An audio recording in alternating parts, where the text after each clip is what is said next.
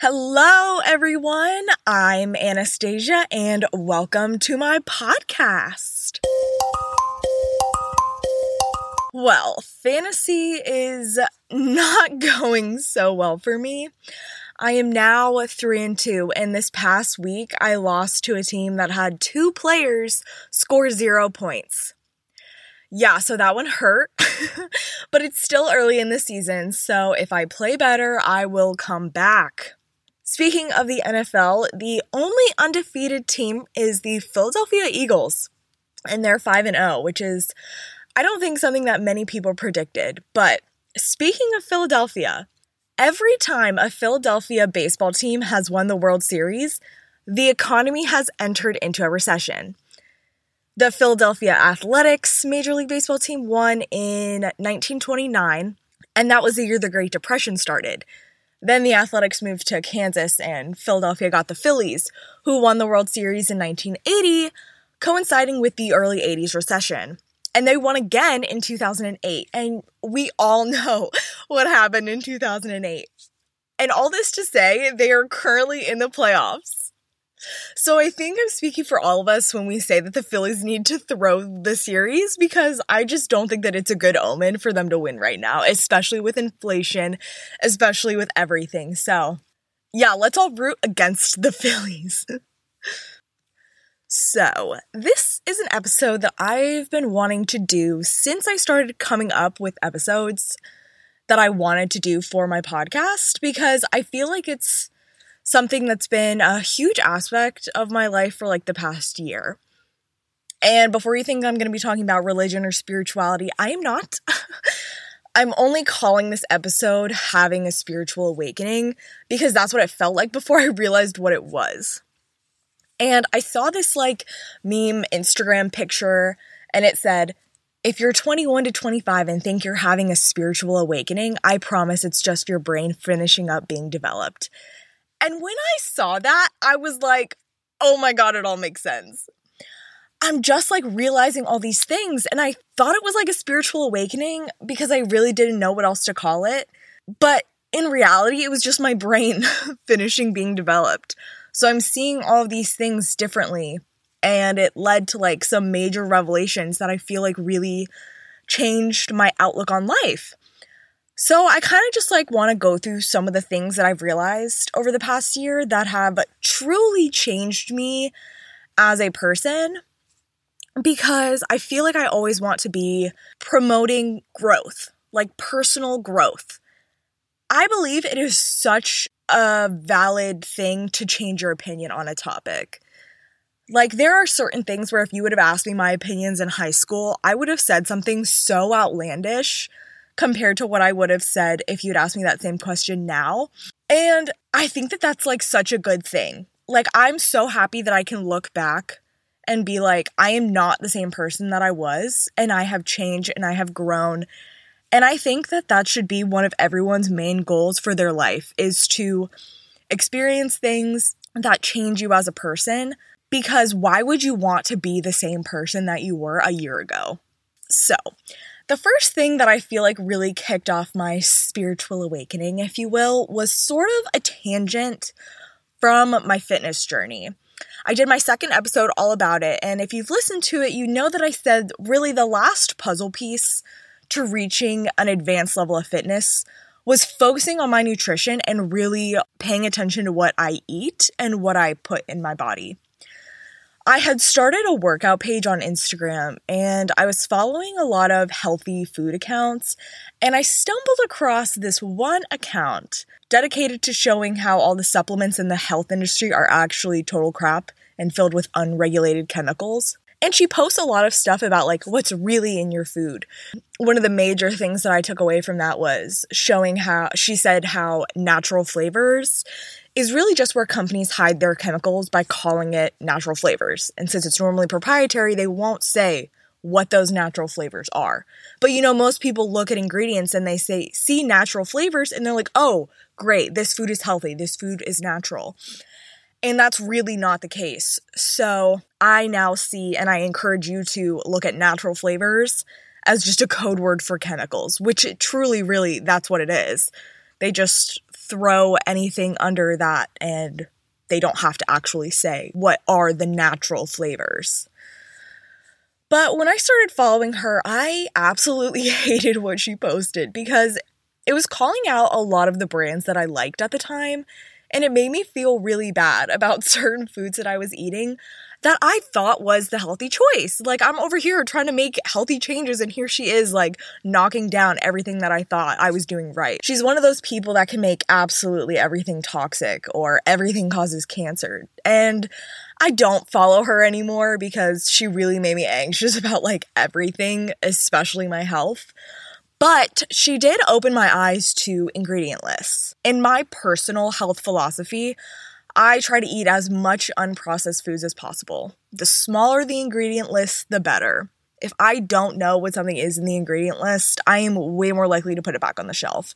And my boyfriend actually hates grocery shopping with me because I will look at the ingredient list on literally everything before I put it in my cart because the ingredients are so important. And when I started thinking about food in terms of how it will help me on my fitness journey, I thought of it in its most basic terms of macros, like proteins, carbs, and fats. And then, like, when I went deeper, I was thinking, was this on the shelves when my grandparents were kids? And then it makes you think, like, this food wasn't, okay, then it was probably man made, like created in a lab, not natural or truly like food from the ground. And something about that really started to bother me thinking about all these foods that have just been created just kind of grosses me out. And honestly, even grocery stores at this point really gross me out. Like, if you zoom out and look at it, how long have these foods been sitting on the shelf? There are all these people coming to one giant location to get food that has been manufactured, mass produced, and it just feels so wrong compared to how people used to get their foods, you know?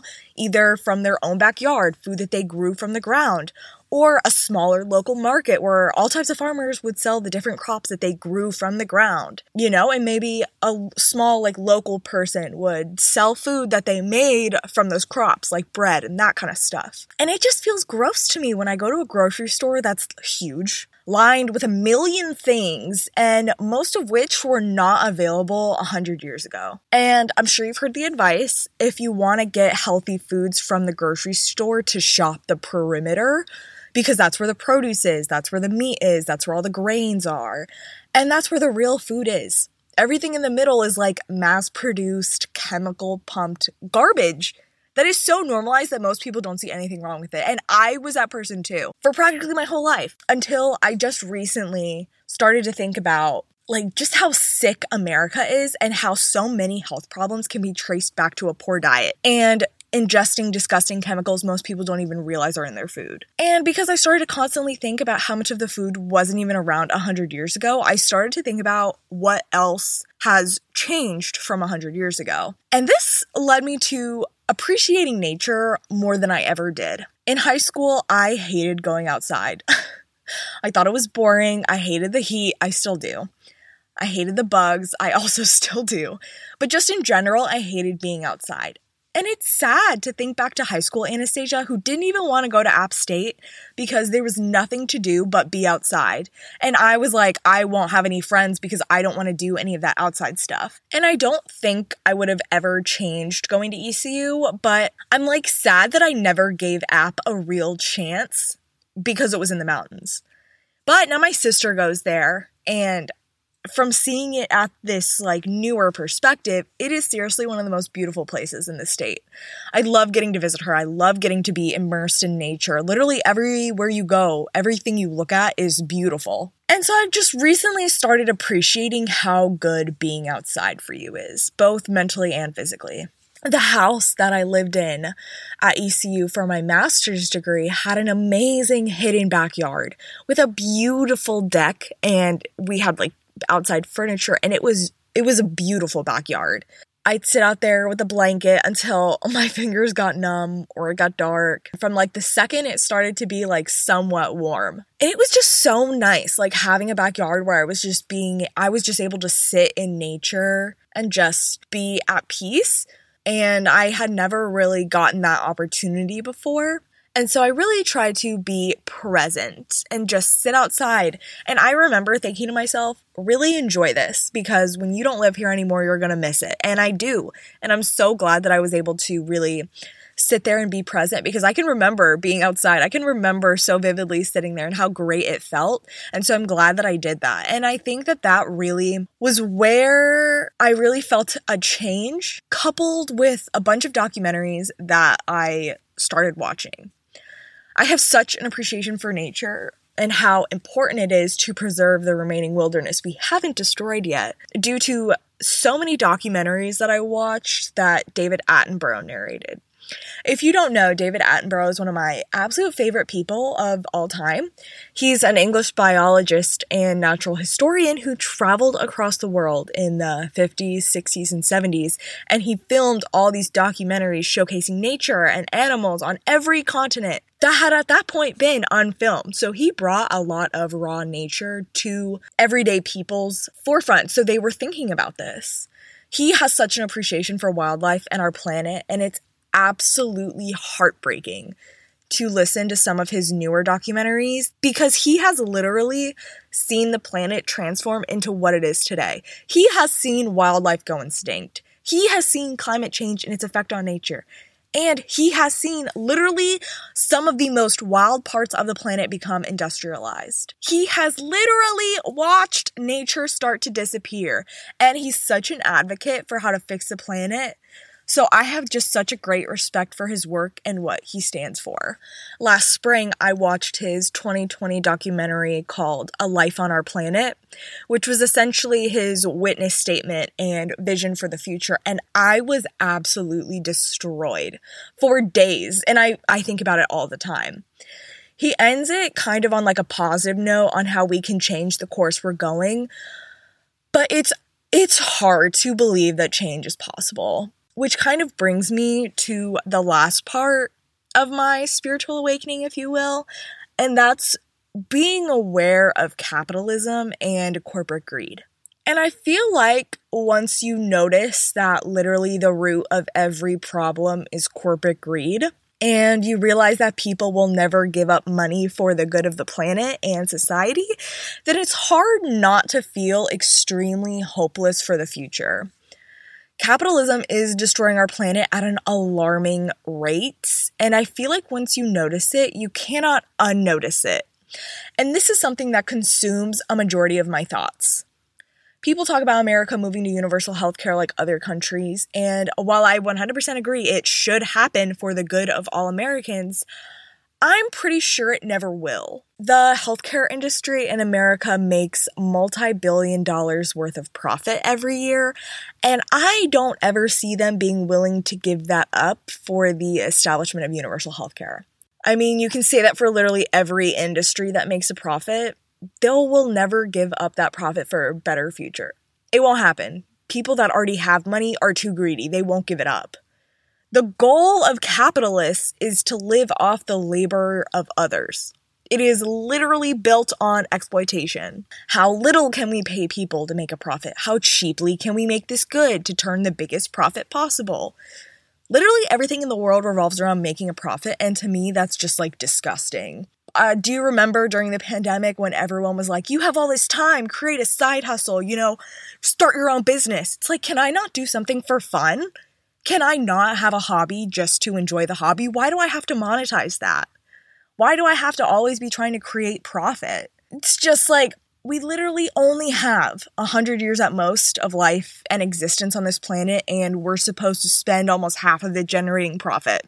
That's literally what a job is trading your time for money while helping to generate profit for someone else. We as a society literally created this system. It doesn't have to be this way jobs are literally referred to as earning a living, as if we don't deserve to be alive unless we participate in generating profit. It's just so disgusting when you think about it. And now that I see everything through the lenses of how capitalism is ruining the planet and sucking every ounce of joy in our lives and making it so much harder to live comfortably and happily, it just feels hopeless to even work for that.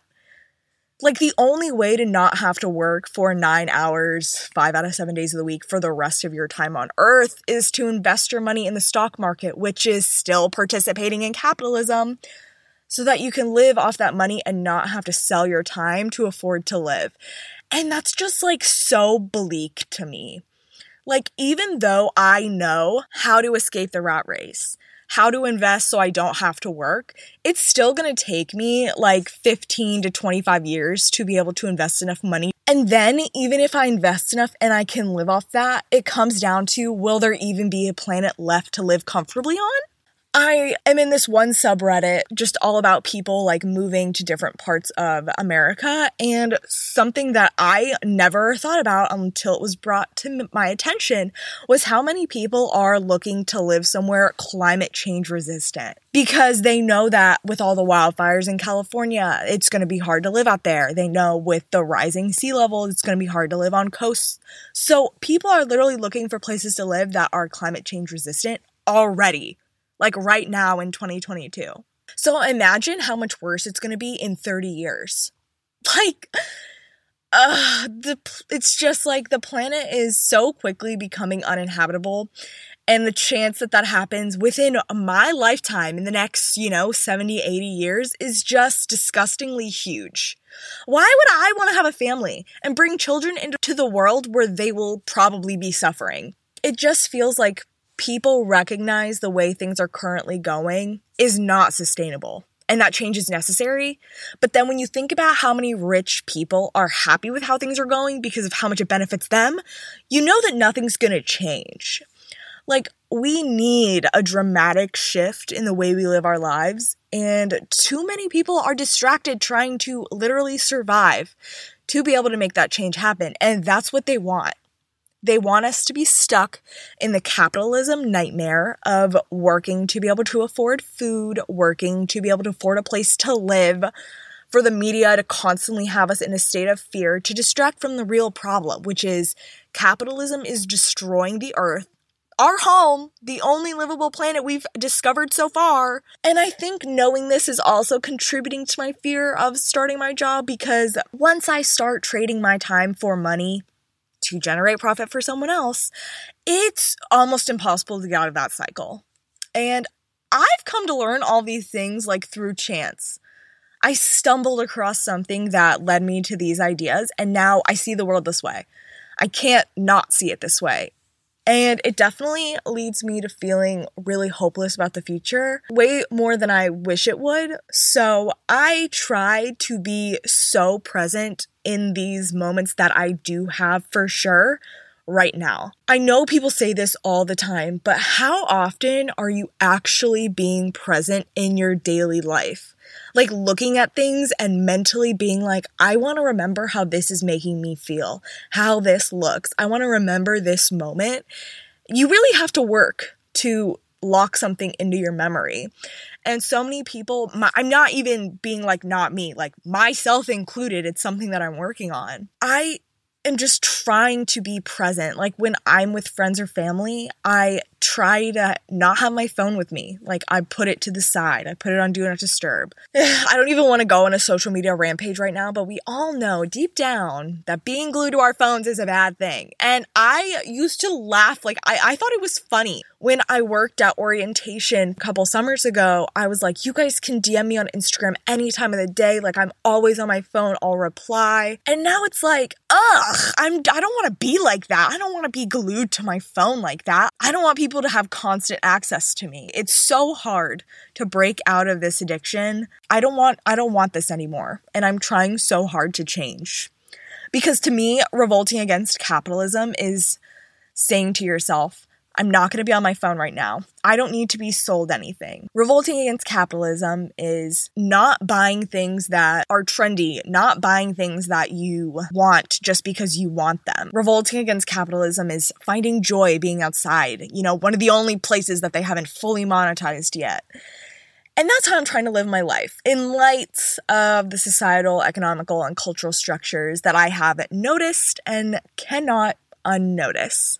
I know this may have been a little bit of a depressing episode, but I really hope that it has made you think a little about the greater forces at work here and how it impacts you personally. I appreciate all of you who have listened to my spiel and made it to the end. Your support really means the world to me. Thank you so much for being here. I will see you guys next Friday for yet another episode. Bye, guys.